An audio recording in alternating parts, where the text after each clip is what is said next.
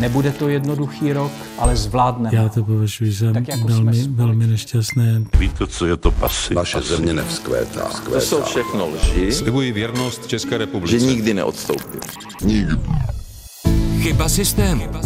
Detektor problémů české společnosti. Spolučast je prostě mimo hru. Občas na mě jak posluchači říkají, že se tady s Apolenou málo hádám, tady se pohádám moc rád. Prostě řada lidí, Davide, nemá na to každý den sportovat a starat se o sebe. Učovat na ministerstvu zdravotnictví, jaké mají být platy v každé nemocnici v České republice, je úplně špatně. Teď se tam děje spousta věcí, které jsou na hraně práva nebo možná i za hranou toho práva. My tím ztrácíme ty nejlepší pracovníky v České republice v tomhle odvětví a necháváme je vlastně odcházet na ten západ. Chyba systému. Česká společnost v kontextu i v detailu. S moderátorem Českého rozhlasu Janem Pokorným, novinářkou Apolenou Rychlíkovou a komentátorem Davidem Klimešem. Naším dnešním milým hostem je lékař a bývalý náměstek ministra zdravotnictví Pavel Hroboň, který je taky členem Národní ekonomické rady vlády. Dobrý den. Dobrý den. My natáčíme v pondělí 27. listopadu, v den, kdy učitelé vstoupili do stávky a nejenom oni. Učitelům vadí například omezení peněz ve školství, hlavně platy nepedagogických pracovníků. Přidávají se k něm další odboráři z průmyslu a služeb. Naším tématem je ale situace ve zdravotnictví, která je taky latentně aktuální nejenom dnes, nejenom před týdnem, ale už možná několik desítek let. Začneme jako tradičně, jakou kdo máte poslední zkušenost s českým zdravotnictvím. Apoleno. No, já myslím, že většina lidí, včetně mě v České republice, má vlastně pozitivní zkušenosti s českým zdravotnictvím. Ale to je právě možná ten problém. Mm. Protože my skrz to, že se tradičně říká o českém zdravotnictví, že je na vysoké, na velice kvalitní úrovni, mnohdy nevidíme, za jakou cenu se tohle všechno odehrává. A to samozřejmě bude tématem dnešní debaty, ale já musím říct ještě jednu věc. Já si pamatuju, co mě vždycky překvapí při návštěvě nemocnic, samozřejmě ochota personálu, všechno vždycky funguje nějak v pořádku, ale to prostředí mi přijde mnohdy vlastně hrozně zvláštní. Ty budovy jsou v hrozném stavu, působí to tak jako nehostinně, nepříjemně a vždycky se na tom uvědomím, v jakých podmínkách i fyzicky ti lidi vlastně pracují mezi těma oprýskanýma stěnama, kde to vypadá, že se vlastně od roku 89 nebo od té předrevoluční éry tolik eh, nezměnilo a vždycky mě to zamrzí vzhledem k tomu, jakou ochotu oni projevují, jakou péči tam o mě projevují. Ono někdy je to vyzdobené, to zdravotnické pracoviště, ale to asi nesouvisí s chybou systému, protože to, když jste popisovala prostředím v nemocnicích, mi evokovalo vzpomínku na mimořádnou návštěvu zubaře. Nebyl jiný kmání než dětský stomatochirurg v Motolské nemocnici, kde na zdi té ordinace byly tady šmoulové, vpravo byla karkulka a když jsem se podíval na křemílka v chomurku, tak tam jsem teprve bolestí omdlel. Takže ono to má silný jako emocionální zážitek někdy pro člověka. Jenom, pardon, tohle, nečekal jsem, že začneme zrovna oprýskanýma zdmi, ale to je klasická právě ta chyba systému, protože o tom pan ex-náměstek asi ví mnohem více, ale fakultky nemůžou odepisovat opravy a stavby tak, jak by měly, jak jsme zvyklí třeba v nějakých soukromých firmách, no tak prostě to jsou ty zdi z těch osmdesátek a když jdete bulovkou, tak je dobrý mít helmu, protože nikdy nevíte, kde na vás spadne dlaždice a prostě tam, mm, pokud nedokážete rychle odepisovat, no tak to prostě neopravíte.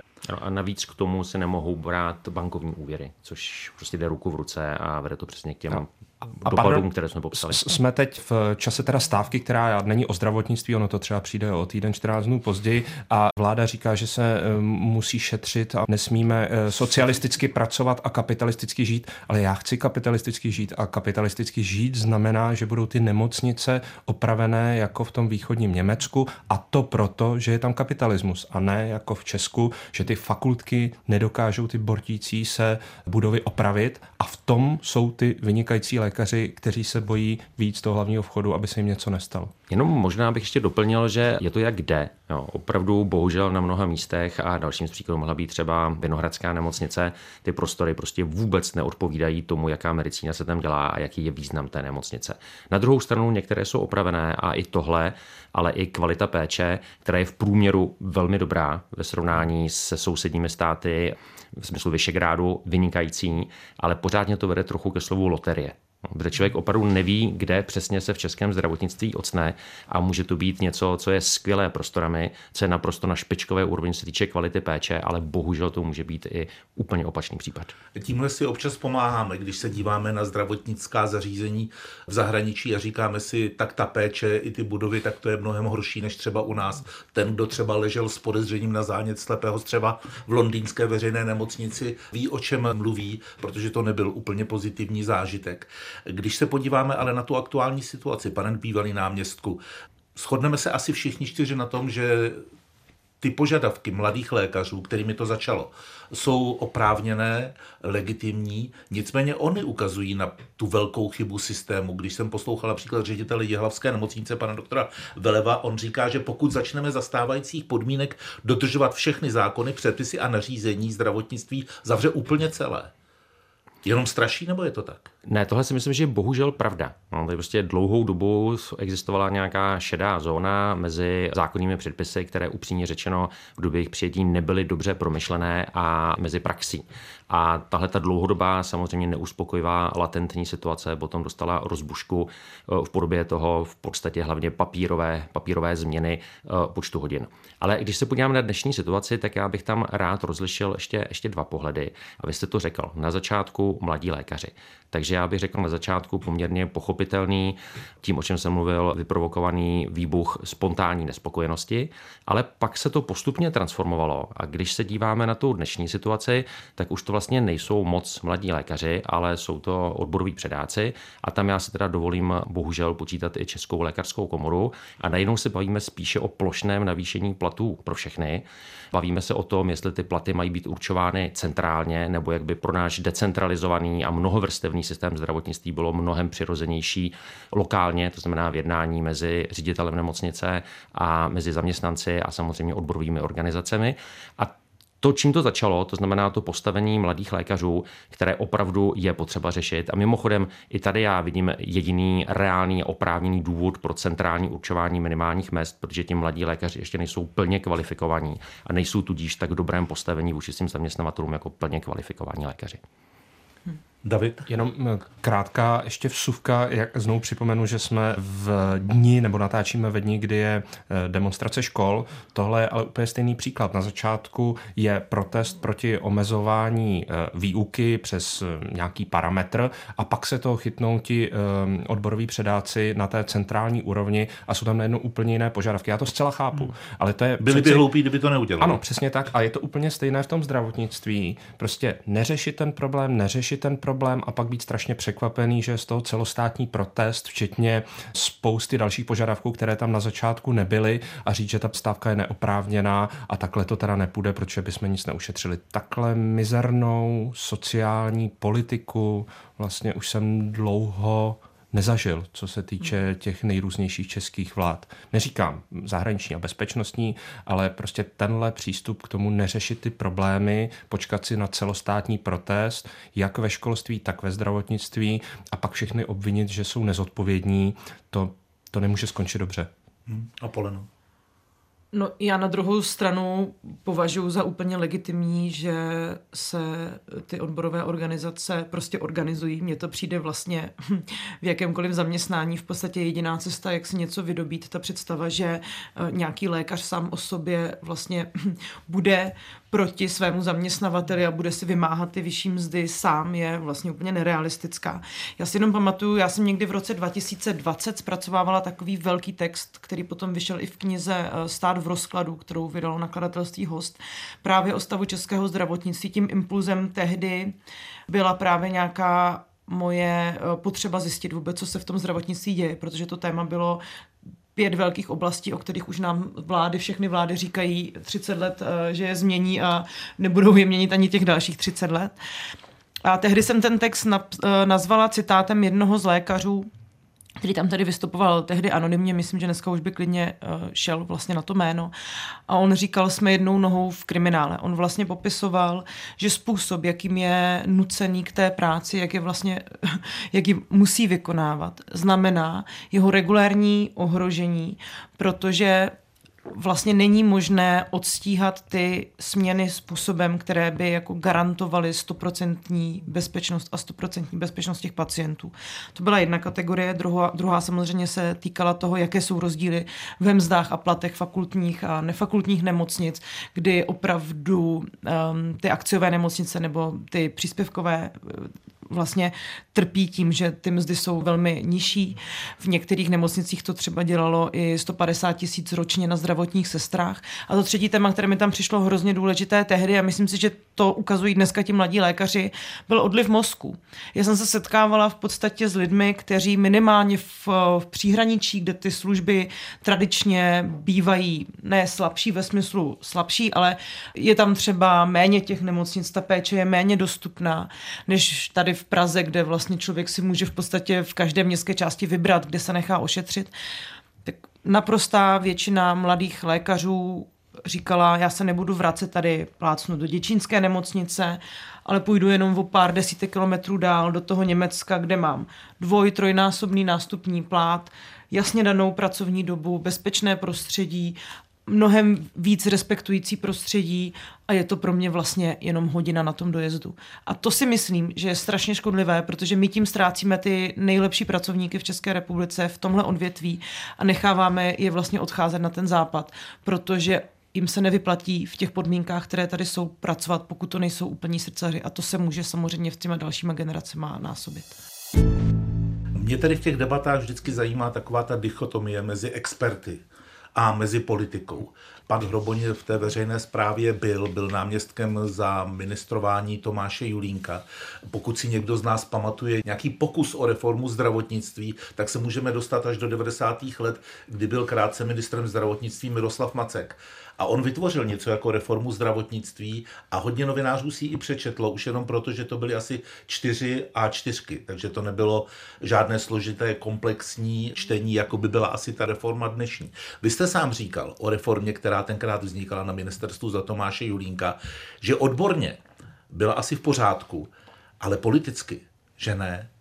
Jak se tyhle dva světy dají přiblížit tak, aby tady už vzniklo něco, co by zamezilo těm problémům, které teď řešíme, například v tom, že aby si mladý lékař vydělal těch 80 tisíc měsíčně, tak musí polovinu pracovní doby sloužit přes časy? Jinak je potřeba říct, že změny proběhly. No, proběhly obrovské změny v 90. letech, od té doby už tak velké změny neproběhly a to byla jedna z těch věcí, které my jsme tenkrát významně podcenili. Ten rozdíl mezi technickou správností a mezi politickou prosaditelností. My jsme nějak eh, si nevšimli, že už obyvatelstvo České republiky má těch velkých změn poměrně dost. A to, čím se to dá překlenout, ten rozdíl mezi, řekněme, tím, co je technicky správně a co je politicky prosaditelné, je eh, samozřejmě jenom komunikace. No, neexistuje prostě jiný recept, tohle není zaručený recept na úspěch, ale jak si vzít nějaký systém a přesadit ho z místa A do místa B, což jsou věci, které se tady odehrály a musely odehrát v 90. letech, se prostě mohou odehrát jenom za krizových situací. No, nemohou se odehrát v době běžného fungování demokracie a běžné fungování demokracie je asi to, co se všichni přejeme. A je prostě potřeba ty věci nějakým způsobem rozdělit v čase a vysvětlovat, vysvětlovat, vysvětlovat a samozřejmě záleží i na pořadí. Jo. Z tohohle hlediska, když se podívám zpátky, tak opravdu nebylo velmi šťastné, že jednou z prvních věcí, které jsme tenkrát udělali, byly regulační poplatky.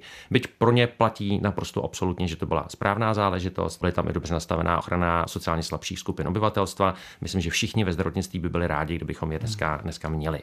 Ale z hlediska prostě postupu a toho, jak vysvětlit, vysvětlit změny, udělat na začátku nějaké změny, které přinesou pozitivní body, ať už teda dané odbornosti, dané profesi, jako jsou tady zdravotníci, anebo občanům, to jsou ty kroky, kterými je potřeba začít.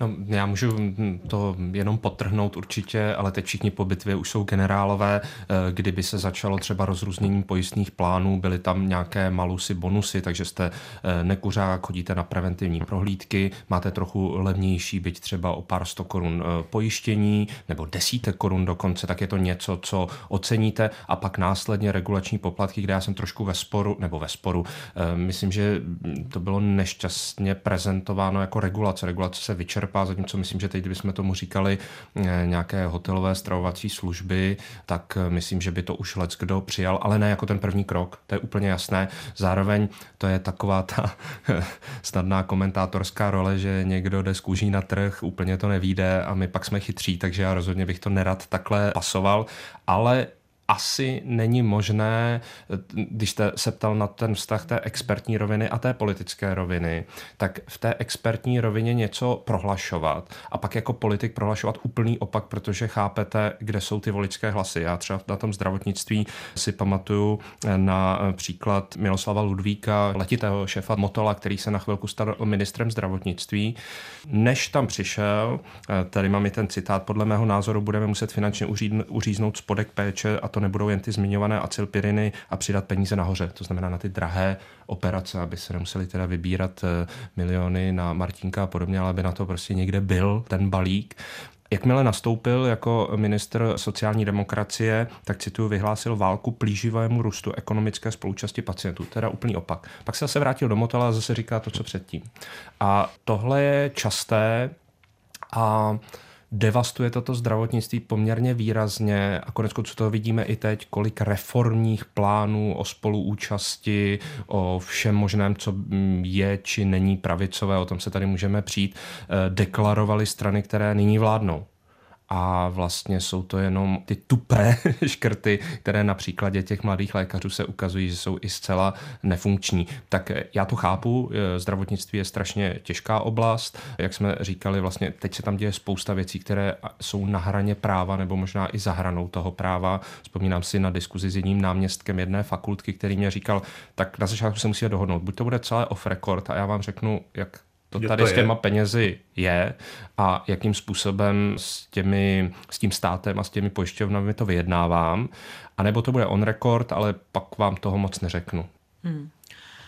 Já myslím, že se tady ukazuje, že tahle oblast je extrémní politikum a ono to tak uh, samozřejmě i má, má nějak být, jo? ale já přemýšlím nad tím, že uh, já jsem samozřejmě, a to asi nemůžete ode mě čekat, že by to bylo jinak, odpůrce spolu účasti ve zdravotnictví, protože si myslím, že do nějaké míry prostě platíme sociální zdravotní pojištění, to znamená nějaká jako spoluúčast tam už jako existuje. Důsledkem těch reform, které vláda Petra Fialy um, přijala, tak pro nízkopříjmové OSVČ je už ta spoluúčast vlastně na poměrně vysoké úrovni. Ale Rozumím tomu, že se nějaké změny musí udát, to, jaký na ně mám názor, je teďka celkem jedno, ale taky se podívejme, do jakého socioekonomického rámce je to zasazené minimálně v tomhle období. A ta současná situace z hlediska těch nízkopříjmových domácností momentálně prostě není příznivá. A já myslím, že proto, aby se mohly zavádět nějaké větší změny v takhle důležitých oblastech, které většina té společnosti prostě vnímá jako nějakou záruku demokratické, jejíž dostupnost vnímá jako nějakou záruku demokratické společnosti. Konec konců na tom byl nějak vystavěn konsenzus poválečný západní Evropy na dostupnosti zdravotnictví, vzdělání, bydlení a tak dále tak se to nemůže odehrávat v situaci, kdy ty nízkopříjmové skupiny důsledkem těch vládních reform chudnou a dostávají se do problému. Ve chvíli, kdy masivně narůstají příspěvky na bydlení nebo žádosti o příspěvky na bydlení, kdy se víc a víc rodin dostává do ekonomických problémů. Přicházet eh, s takovými tématy, jako je spolúčast ve zdravotnictví, je opravdu přilévání oleje do ohně. A myslím si, že to by bylo teďka v tuhle chvíli nesčasné. Hmm. Pavel Hroboň? Jenom pojďme se bavit o tom, co je teď realistické pro zdravotnictví. Spolúčast je prostě mimo hru v současné době, bych řekl zejména v důsledku prostě těch politických zkušeností z minulosti. Žádný žádná významná spolúčast ani nebyla ve volebních programech vládnoucích stran v tomto volebním období. Bylo tam umožnění připojištění, ale to je jiná záležitost. Měla být zcela, zcela dobrovolná a pan premiér několikrát zavedení spolúčasti vyloučil na základě politických důvodů. Druhá věc je, jsme v polovině volebního období, tady už se prostě žádné velké, velké změny neodehrají. Co se týče, co se týče prostě dopadů na společnost, tak zatím vládní opatření moc žádné dopady nemají, protože teď teprve byla přijatá, takže teprve uvidíme, jaké jejich dopady budou. Samozřejmě je tu prostě obrovská inflace a, a řada jiných věcí, které nepochybně, nepochybně dopad mají, ale z toho bych jako nevinil opatření této vlády, ty teprve jak se vstupují v platnost. Davide? Já samozřejmě chápu, že v téhle situaci jakékoliv razantní reformní kroky jsou neprůchodné, ale mi to strašně líto. Já tady, tady občas na mě nějaký posluchači říkají, že se tady s Apolenou malo hádám, tady se pohádám moc rád. Co je víc asociálního? Je víc asociálního, že z těch nějakých 400, 450 miliard, co se protočí tím veřejným pojištěním, se opravdu platí i ten spodek péče, to znamená nějaké ty běžně dostupné, nebo teď už i nedostupné léky, ale prostě ty levnější léky. A není prostě na ty drahé, komplikované věci, které když vás postihnou, tak jsou to prostě milionové částky. Budeme dál vlastně z toho veřejného rozpočtu říkat, že je to jako pro všechny, ale vlastně některé péče z toho budeme úplně vydělovat. A teď mě nejde jenom o ty, třeba nevím, zubaři jsou ty pičtí, kdy opravdu některé ty věci ortodontické a další, podle mě za to si člověk nemůže, když si špatně čistí zuby a najednou je to pro ty třeba samoživitelky s dvěma dětmi, jako to, to jsou to je třeba 50 50 tisíc, jen to fikne, když to takhle řeknu. Tak takhle jako budeme si říkat, že teda jsme sociální, je to rovnostářské, ale vlastně e, někde vedle stejně platím desítky tisíc a pak když opravdu třeba moje dítě jako má vážnou nemoc, nebo já sám mám vážnou nemoc, tak se to prostě nezaplatí. A to nejenom proto, že v prosinci stávkují lékaři, ale prostě ten mechanismus utahování těch kohoutků je, že prostě v prosinci se veškeré neakutní operace překládají až na leden a musíte doufat, že to prostě do toho ledna doklepete. Z mého pohledu je tohle absolutně asociální a pokud bych měl při pojištění nebo nějaké třeba dvojsložkové pojištění, to je prostě nějaký jiný, jiný model, ale podobný. A drobně si pravidelně platil a pokud bych chodil na preventivní prohlídky, nebyl bych kuřák, nepil bych moc alkoholu, sportoval bych, tak by prostě to pojištění bylo výrazně nízké. Já prostě tohle vidím jako mnohem sociálnější, než to, co hmm. nabízí Apolena z mýho pohledu je to asociální.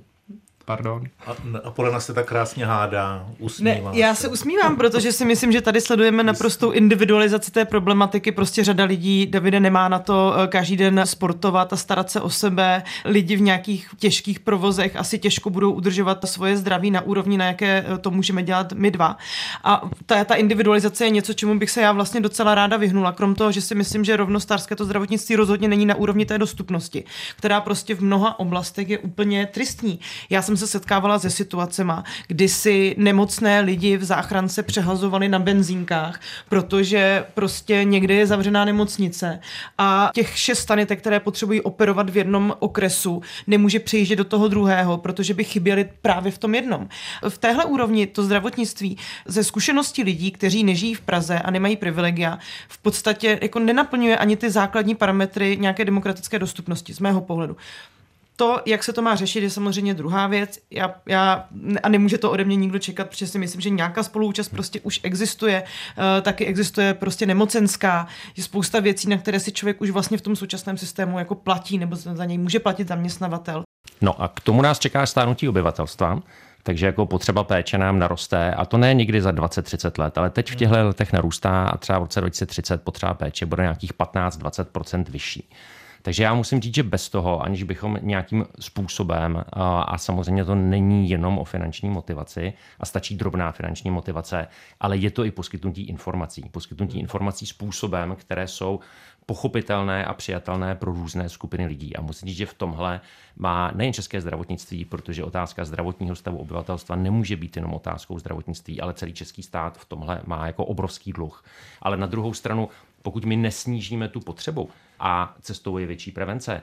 A znova opakuju, musí tam být informace, ale i nějaká motivace. Tak opravdu moc nevíme, jak se s tím budeme v budoucnosti vyrovnávat. To se netýká České republiky, týká se to jakoby všech zemí, ale právě v tom působení na zlepšení zdravotního stavu obyvatelstva máme obrovský dluh. Já tady uvedu jenom jedno číslo. Rozdíl mezi celkovou délkou života a délkou života ve zdraví pro průměrného Čecha je někde okolo 12 let. A my nemůžeme spoléhat na to, že tohle spraví medicína. Moderní zdravotnictví umí v mnoha případech zázraky. Ty zázraky stojí obrovské peníze, ale ty zázraky velmi často řeší věci, ke kterým vůbec nemuselo dojít za života toho pacienta a nebo k němu mohlo dojít až mnohem později. Ne u 60-letého člověka, ale u 80-letého člověka. Takže mnohem větší zaměření na prevenci my naprosto nutně potřebujeme. Chyba systému. Česká společnost v kontextu i v detailu. Tam je zajímavá i třeba ta semantická rovina, to je ministerstvo zdravotnictví, ale když se člověk podívá na sociální sítě, tak tam v posledních měsících vystupuje platforma Minister zdraví, což je možná víc odpovídající skutečnosti, nebo mělo by být, než ministerstvo zdravotnictví. A minister zdraví je zrovna velmi užitečná organizace a já bych ji rád tady zmínil, protože... Já jsem ji zmínil. No, tak, tak, jako druhý bych ji rád zmínil v pořadí, eh, protože eh, jak jsme se bavili o té neúplně povedené nebo já se omlouvám, prostě nepovedené reformě vlastně za těch vašich časů, tak jsme bavili se o tom, že to bylo prostě politicky špatně seškálováno a i komunikováno. A právě ministr zdraví, organizace, vím Tomáše Šepka, ale budou tam asi i další okolo. Je tam Petr Smejkal z IKEMu například a, a další. Vlastně mají nějaký cíl, který je jednoduchý, jasný a může být tou střechou vlastně to snažení a to je o pět let prodloužit v nějakém časovém horizontu, nepamatuju si jakém, eh, to dožití žití ve zdraví. Je prostě nemožné, nebo je nerealistické, aby jsme se hned dožívali jako skandinávci plus, já nevím, dalších deset let ve zdraví. Ale je nepochopitelné, proč se nemáme dožívat stejného věku ve zdraví jako sousední Němci, včetně těch bývalých východních Němců, kteří jsou nám velmi jako blízcí i tou historií a tam je to plus pět let, než co máme my. A když tohle bude ta střecha, tak samozřejmě pod tou střechou se logicky, ať už víc pravicově, víc levicově, řadí ty věci. Aha, tak eh, dožít ve zdraví zdraví, to je nějaká prevence, to jsou nějaké pobídky a když opravdu na mě už přijde nějaká ta nemoc a je třeba drahá, tak musí být zaplatitelná. Tam mají ještě jednu část a to jsou data. Některé data nám samozřejmě chybí, ale celkově na tom, co se týče sbírání dat, nejsme v českém zdravotnictví špatně. Jsme na tom velmi špatně ve využívání těch dat a taky na tom nejsme dobře ve zveřejňování těch dat. A teď já určitě nevolám potom, aby všechno, co existuje, bylo jako zveřejněno zítra. To by jako nebyl dobrý nápad. Je dobré podívat se na tu evoluci, která prostě proběhla v zahraničí a byly to někdy poměrně dlouhé doby, než se dostali ke zveřejňování dat. Ale pojďme začít tam, aby jsme s těmi daty skutečně pracovali a aby ta data byla k dispozici minimálně ministerstvu zdravotnictví, zdravotním pojišťovnám, poskytovatelům a samozřejmě do té míry, do jaké to jde, byla i naprosto veřejná. Jenom tohle je klasický politikum. My můžeme asi zveřejnit data o tom, jaká je úspěšnost nějakých operací. Je logické, že ty malé nemocnice, kde je těch úkonů prostě řádově míň než v nějakých velkých pražských nebo brněnských fakultkách, tak prostě budou mít horší parametry. A teď se to teda zveřejní a všichni se zděsí z těch malých nemocnic. A to je to, co chceme? Asi ne. Zároveň musíme mít nejdřív nějaký politický plán, jestli teda tady budeme mít více jako centralizovanější síť veřejných nemocnic a ideálně, ať ministerstvo není v tom incestním vztahu, že je zároveň zřizovatel a zároveň regulátor, anebo budeme mít nějakou jinou pravicovější, pravicovější přístup, ale je zaručená nějaká dostupnost a dojezdovost té péče, fajn, a pak to zveřejnit.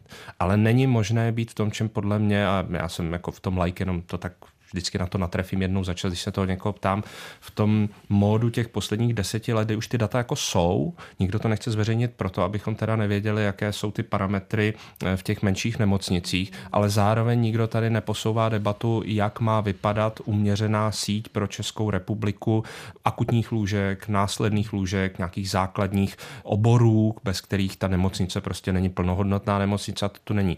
A to je jako věc, která nelze rozseknout nějak expertně. To se podle mě musí rozseknout politicky, protože jakékoliv z těch řešení, jestli nejdřív data nebo reforma vyřešení vlastně problematiky těch menších nemocnic, zdaleka nejenom Rumburka, Jeseníku a dalších, ale i mnohých dalších, no tak tam je potřeba ta politická odvaha a na to bych čekal, že ty strany, které se 8 let připravují na převzetí moci a pak si vemou ministerstvo zdravotnictví, tak tuší, jakým způsobem to dělat, ale netuší. Já si dovolím pár poznámek tady. Ty nemocnice jsou výborné téma a to proto, že ono to samozřejmě velmi úzce souvisí s těmi velmi dlouhými přesčasy. No, protože ta nejhorší situace samozřejmě je právě v malých nemocnicích. No. Je taky potřeba si říct, že tady proběhla poměrně velká generační změna. Vlastně před 30 lety ještě bylo běžné a já to rozhodně nějak neobhajuju a, a rozhodně bych to nechtěl dělat a chápu, každého to nechce dělat. A před 30 lety bylo běžné, že prostě lékaři přišli v pátek ráno do práce, sloužili celý víkend a odešli v pondělí. No. Tohle už tu naštěstí nemáme. No. A máme poměrně dobře vyřešenou situaci v těch velkých nemocnicích, kde je prostě dostatek personálu na to, aby po noční službě ve většině případů mohli odejít domů. Tohle nejde zařídit v malé nemocnici a je to samozřejmě problém, je potřeba se k tomu postavit nějakým uh, jiným způsobem. Tohle je jedna věc. Druhá věc je, my potřebujeme další centralizaci, ale zároveň potřebujeme decentralizaci. No. V případě, ono to zní na první pohled trošku možná zvláštně, ale dává to absolutní smysl, protože ty výkony, které jsou vysoce specializované, ty výkony, které potřebují drahé přístroje, potřebují personál, který bude dostatečně erudovaný, to znamená, musí se poměrně často cvičit ve smyslu provádění těch výkonů, tak ty samozřejmě musí být centralizované v nějakém menším množství nemocnic. A částečně už to máme hotové, byť ještě trochu je potřeba udělat. Ale zároveň my musíme hledat eh, novou roli pro ty menší nemocnice. A je taky potřeba si říct, že v současné chvíli my udržujeme dostupnost akutní lůžkové péče, abych neřekl něco konkrétního, tak třeba schopnost odoperovat pacienta, který přijde s akutním zánětem slepého střeva. No. Tak tuhle tu schopnost 24-7, 365 dní v roce my udržujeme dneska ve významně větším množství nemocnic, než je nutně potřeba z hlediska zajištění dostupnosti péče. Jo, a tohle potom vede k těm dlouhým přesčasům, vede to k tomu, že ty nemocnice jsou postaveny před určitou volbu. Buď budete dodržovat těch 24 7 365, anebo vůbec nebudete považováni za akutní nemocnici. Tohle je úplně špatně. My potřebujeme model, který se nazývá komunitní nemocnice, a to je nemocnice, která poskytuje určitou akutní péči, ale není nucena k tomu, aby v těch čtyřech základních oborech interná chirurgie, gynekologie a intenzivní péče to bylo 24-7. Tohle je představa, od které se musíme někam posunout a potom ta situace začne být řešitelná. A Polena? No troufám si říct, že v reálu to takhle ani už vlastně na mnoha místech nefunguje. Když si vzpomenu zase na to své psaní reportáže, já jsem to tehdy psala v létě a ta nemocnice, jako byla to ta rumburská, která je specifická, ale stávalo se mi to častěji, eh, byla zavřená, protože nebyl dostatek personálu a ten, který tam byl, si prostě vybral těch pár dní té dovolené, takže reálně ta nemocnice nefungovala. Eh, já jsem se tam tehdy náhodou potkala s nějakým párem, který zrovna čekal dítě a ty byli tak vystresovaný z představy, že přijde porod a oni se budou někam trmácet hodinu. Pro mě úplně nepředstavitelná situace a to jsem uh, ani jeden z porodů teda neabsolvovala uh, v Praze. Ale uh, chtěla jsem tu perspektivu možná ještě trošku stáhnout k tomu, co je taky potřeba pro to, aby to fungovalo. Kromě té infrastruktury, tak je samozřejmě podpora těch lidí, kteří pracují v těch, v těch nemocnicích. A nebavíme se jenom o doktorech a zdravotních sestrách, ale bavíme se i o těch sanitářích a dalších lidech, kteří pracují celé, v celém tom jako molochu zdravotnickém. A tady si troufám říct, že navzdory tomu, a myslím si, že dokonale to přesně, nemusíme se k tomu v období úplně moc vracet, ale dokonale to, myslím, přesně ukázal ten covid, e, kdy vlastně najednou se ukázalo, že to zdravotnictví není jenom infrastruktura zdraví, ale ona byla vlastně do jisté míry i infrastrukturou bezpečnosti, protože díky tomu, že jsme měli nějakou kvalitní lékařskou péči, tak a navzdory tomu, jak jsme v té době měli uh, diletantskou vládu, tak vlastně neumřelo asi tolik lidí, kolik by umřít mohlo v mnohem jako horším systému. Ale ten, kdo za to platil tu nejvyšší cenu, byli samozřejmě ti lidi, kteří v tom zdravotnictví pracovali. A tehdy se jim tleskalo z oken a hráli se jim písničky na housličky a uh, neustále se připomínala jejich statečnost. A já jsem si říkala, tak když uh, co jiného než tahle naprosto děsivá zkušenost, která postihla celou tu společnost a donutila nás znovu přemýšlet o hodnotě péče, a o vůbec jako ceně toho zdravotnictví, o tom, jak strašně důležitá oblast pro naše přežití a přežívání to je. A nakonec se všechno vlastně vrátilo eh, do těch eh, kolejí, eh, které byly běžné předtím.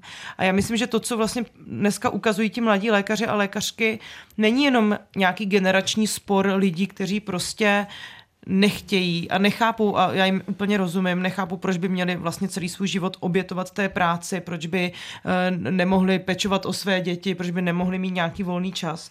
Uh, ale myslím, že tam je i nějaká deziluze toho, že řada z nich vlastně zažila i ty covidové roky a myslela si, že konečně se něco změní. A najednou se ukazuje, že se nemění vůbec nic a podle mě, pokud to zdravotnictví má se dostat na nějakou lepší úroveň, tak eh, v prvé řadě se musíme začít ptát, v jakých podmínkách pracují lidi, kteří uh, se o nás starají. A to i přesně z toho důvodu, že ta péče, tu péči budeme potřebovat ve svém životě vždycky. Přijde i chvíle, kdy prostě i politikové a političky budou odkázaní na péči zdravotnickou. A to je něco, co jako by si ta politická třída vůbec neuvědomovala, jak vlastně zásadní otázkou naší každodennosti péče je. A jakoby vůbec neviděla v těch lidech, kteří slouží v těch nemocnicích, něco jiného než nějaké roboty, kteří jsou dedikováni k tomu, aby za každou cenu tu práci zvládali s úsměvem na rtech a na hranici absolutního vyčerpání. Když vás poslouchám, Apolono, vybavuje se mi e, zážitek starý několik týdnů, kdy jsem musel zavolat e, rychlou záchranou službu osobě blízké a nepřijel lékař, tedy přijel záchranář, choval se naprosto profesionálně, s maximální mírou empatie. Ještě si ověřoval některé své postupy tím, že volal na mobil šéfovi pražské záchranky, který tedy sloužil na dispečinku. A já jsem říkal, v tu chvíli jsme, myslím, tady dotočili podcast o školství, kdy jsme končili tím, že kolik takových těch nadšenců, těch lidí, kteří pořád mají tak na branku a i přesto, že nežijí úplně v ideálním finančně ohodnoceném, dobře ohodnoceném světě, tak tu práci dělají na 150%, tak eh, mě vytanou na mysli, do jaké míry na nich stojí to zdravotnictví, pane Hroboni. Tak lidé jsou samozřejmě uh, největší ceností a tím naprosto nejzákladnějším ve zdravotnictví a tohle jsme naprosto jasně viděli v době, v době covidu. Prostě přístroje je možno relativně rychle dokoupit, uh, dovyrobit, uh, postavit někde lůžka, není opravdu žádný problém, akorát to bohužel nemá obvykle žádný, žádný praktický dopad. To, co je klíčové, jsou, jsou lidé, kvalifikovaní lidé a motivovaní lidé. A záchranáři, kteří jste, které jste zmínil, tak to je opravdu, eh, myslím, jeden z úspěchů českého zdravotnictví. Eh, prostě ten nedostatek, eh, nedostatek lékařů, který neumožňuje, byl lékař v každém vozidle rychlé záchranné služby, se podařilo velmi dobře vyřešit a v tomhle opravdu záchranná služba může být ve smyslu potřebnosti nových modelů příkladem celému zdravotnictví. Není to jediná věc, která se podařila. Eh, já třeba mám obrovskou radost toho, že na rozdíl od situace před deseti lety máme eh, na významné části území České republiky docela dobře dostupnou paliativní péči. Tohle je taky skvělá věc a my potřebujeme víc takovýchhle změn v organizaci práce a v přemýšlení a to je to, co povede i k větší spokojenosti mladých lékařů. Když se podíváte na průzkumy toho, proč mladí lékaři odcházejí do zahraničí, tak z toho obvykle na prvním místě vypadne lepší systém postgraduálního vzdělávání, na druhém místě lepší atmosféra na pracovišti a na třetím místě peníze. No. A tohle nám samozřejmě dává naději a ukazuje nám to, kde leží ta hmm. řešení, která potřebujeme.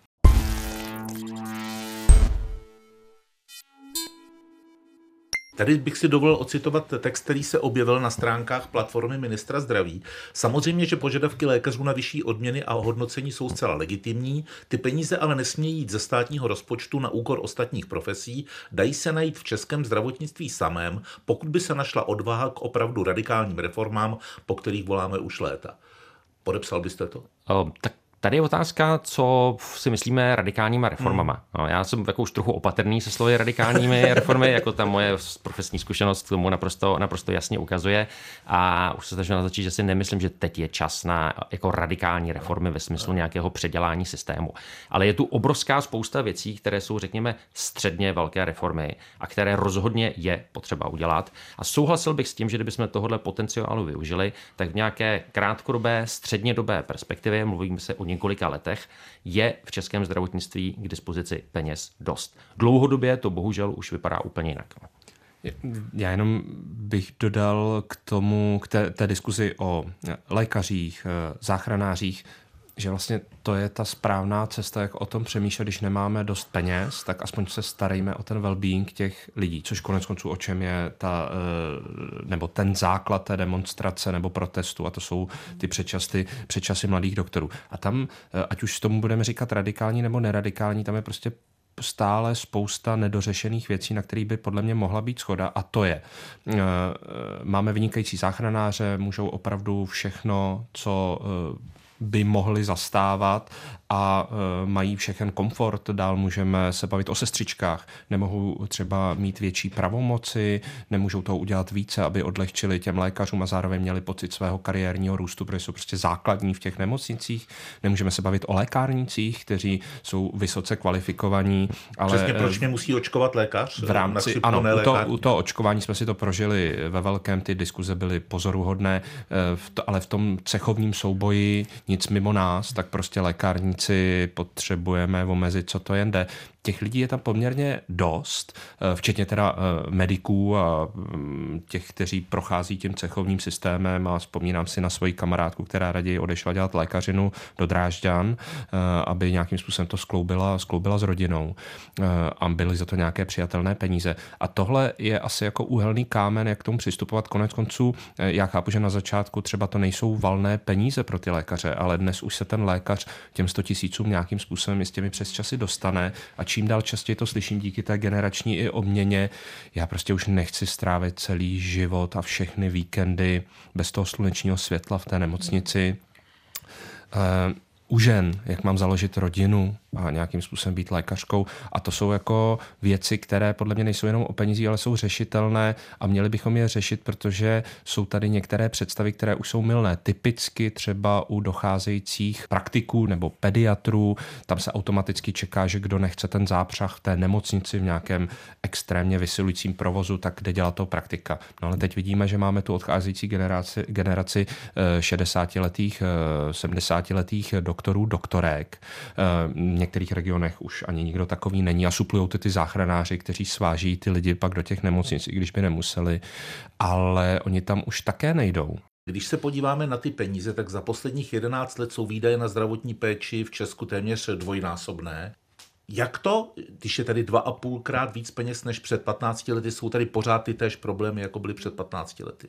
Tak některé problémy se nám podařilo vyřešit a uh, některá um, jako vysoce specializovaná moderní péče nebo hmm. významná její část je v České republice opravdu dobře dostupná. A upřímně řečeno je to nesrovnatelné třeba se Slovenskem, s Polskem nebo, nebo s Maďarskem, ale je lépe dostupná i než v některých uh, státech uh, západní Evropy. A tohle samozřejmě stojí peníze.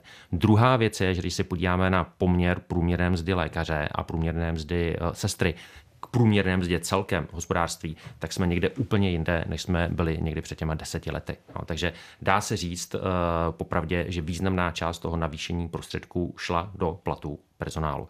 Ale jak bylo řečeno před chvilinkou, ty peníze samozřejmě potřebujeme a samozřejmě zdravotníci musí být zaplaceni odpovídajícím způsobem, pokud máme dlouhodobě spoléhat na jejich služby. To je naprosto samozřejmá záležitost. Ale je to zase otázka, jak to udělat. A jsou to dvě věci, na které bych chtěl upozornit. Jedno je, že opravdu my dokážeme zdravotní péči, nebo dokázali bychom zdravotní péči poskytovat efektivnějším způsobem, ale brání tomu určité skupinové zájmy, brání tomu zažité zvyky, brání tomu krátkozrakost, brání tomu v některých případech nedostatek politické odvahy.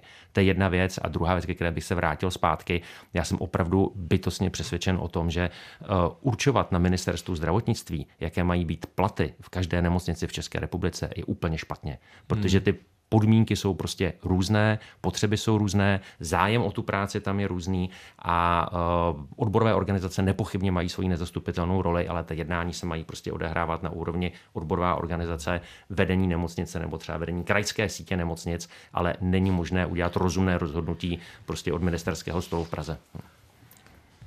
Já bych jenom ale k tomu dodala, že ten problém je, že to ohodnocování je prostě v současné době dvojí. A ve chvíli, kdy se baví člověk třeba se sestrama eh, z nefakultních nemocnic, tak pro ně je vlastně ta situace strašně nepříjemná, ty mzdy ne, ne, ne, nemají, nepodléhají tomu tabulkovému růstu.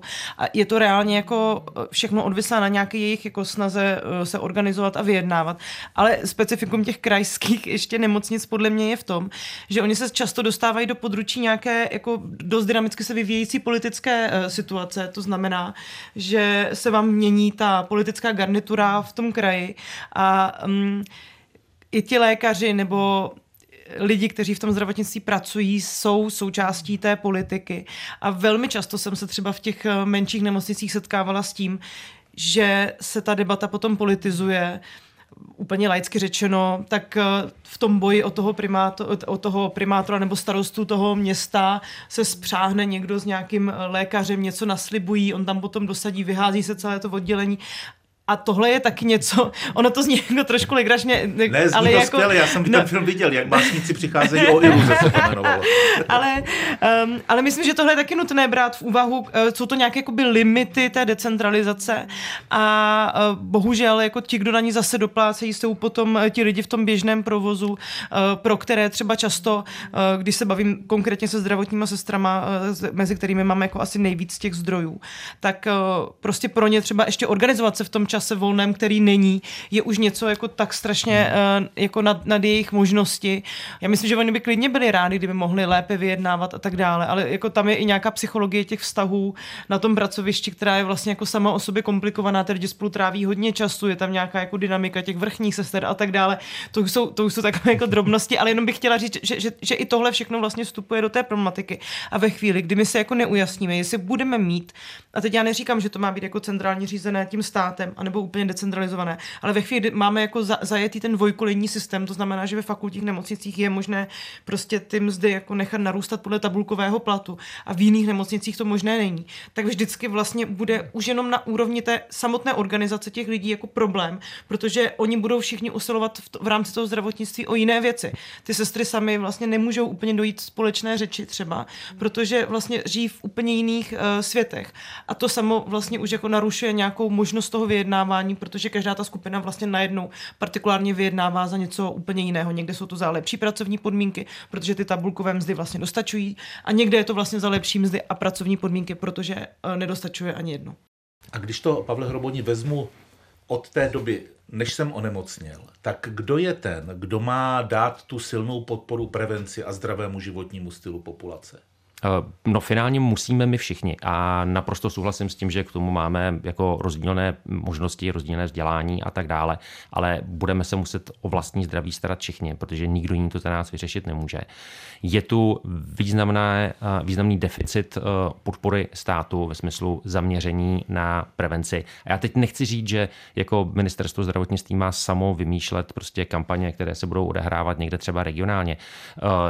To radši Mnohem ne, to aktivnější, radši ne. radši ne, tak, přesně tak, radši ne. Mnohem aktivnější role zdravotních pojišťoven a musím říct, že v tomhle současné ministerstvo jako podniká určité kroky. Teď poslalo eh, do mezirezortního přípinkového řízení novelu zákona, která dává pojišťovnám větší promoce, ale větší odpovědnosti ve smyslu zacházení s jejich fondem prevence. Ale potřebujeme, aby se o prevenci a uh, zdraví obyvatel mluvilo a aby to nebylo omezeno jenom na ministerstvo zdravotnictví. Role škol, role zaměstnavatelů je naprosto nezastupitelná. Davide? Já jenom chci přidat k tomu, že uh, my se musíme dostat k tomu, že je tady mnohem mocnější ten praktický doktor a nemocnější v tom smyslu, že s námi hýbá jako s figurkou na šachovnici, ale prostě po nás chce mnohem toho více. Je to prostě s tou generací eh, přepracovaných eh, 60-letých, 70-letých doktorů, který toho už mají prostě dost a mají ty obrovské kartotéky. Je to vlastně nemožné, ale prostě třeba, aby eh, nám připomínali, že musíme jít na prevenci, teď teda sám nad tím váhám, protože stárnu, tak jsem byl na nějaké té první stárnoucí 40-leté prohlídce, když mě poslala paní no. doktorka i na kolonoskopy, tak jsem trošku jako váhal, ale podvolil jsem se. Eh, Občas a... tam nabízejí rajský plyn, jděte tam. Mm. Což je teda zajímavé, eh, eh, nabízí a až tu minutu před tím výkonem, aby dostali nějaké peníze na dřevo navíc, což se vracíme k té, k té diskuzi, že ta plíživá spoluúčast je mnohem horší podle mého, než ta deklarovaná, transparentní a ten praktik by měl vlastně nám dávat mnohem větší podporu a zároveň tedy i něco, co není příjemné a to je, že on by nás měl posílat na ty specializovaná eh, vyšetření, eh, on by měl vybudovat eh, si s námi tu důvěru, že my mu neobcházíme ty různé specialisty, aby jsme se tam dostali rychleji, ale teprve na jeho doporučení, na ty jeho káčka se tam dostaneme. To je vlastně, tak to není, jo, a je, docházíme do absurdní situace, kdy já v Praze takhle trošku po straně obcházím přes své známé toho praktika, což bych neměl. A pak jsme v regionech, kde prostě nejsou peníze, nejsou jsou ty praktici a všechno řeší ten záchranář, který to tam sváží na ten urgent a mm, tam vlastně dělají věci, které by vůbec nemuseli dělat. A teď prakticky viděno, tenhle podcast patří světlo světa na začátku prosince. To je doba, na kterou už museli ředitelé dotčených nemocnic udělat rozpisy těch zákroků, které jim teď nebudou vycházet kvůli tomu, že mladí lékaři nebo lékaři nebudou sloužit přes časy. S jakými pocity tam ten pacient asi půjde? No, já si myslím, že mediální obraz je mnohem hrozivější, než je realita. No. Nepochybně budou nemocnice, které budou mít větší problémy a asi ne vždycky, ale v mnoha případech to prostě reflektuje nějakou dlouhodobější situaci v té nemocnici. Ale aspoň podle informací, které nejsou statistické, ale které mám a pohybují se prostě denně v tom prostředí, tak významné části nemocnic trochu říct, že ve většině nemocnic prostě ten provoz zajištěn bude, protože to, co mají lékaři v těchto nemocnicích na mysli, je skutečně protestovat proti tomu dlouhodobému neřešení problémů, ale na druhou stranu jsou si velmi dobře vědomi toho, že péči je potřeba zajistit. Slyšeli jste podcast Chyba systému. Detektor problémů české společnosti s Janem Pokorným, Apolenou Rychlíkovou a Davidem Klimešem. Všechny díly najdete na webu Českého rozhlasu Plus, v aplikaci Můj rozhlas i v dalších podcastových aplikacích.